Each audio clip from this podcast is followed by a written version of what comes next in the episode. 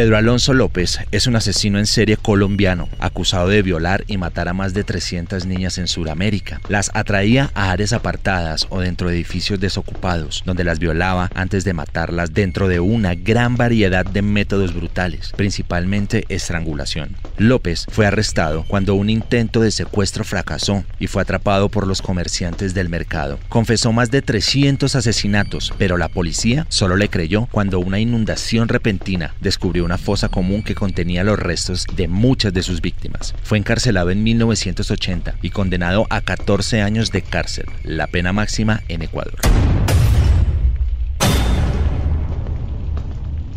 Charles Ng y su cómplice Leonard Lake violaron, torturaron y asesinaron entre 11 y 25 víctimas en el rancho de Lake en California. Sus crímenes se conocieron en 1985 cuando Lake se suicidó después de ser arrestado. Ng fue descubierto robando en una ferretería. La policía registró el rancho de Lake y encontró restos humanos. Ng fue identificado como el socio de Lake en el crimen e intentó evadir a la policía huyendo a Canadá. Tras una larga extradición a los Estados Unidos, fue juzgado en 1998 por 12 cargos de homicidio y declarado culpable en 1999.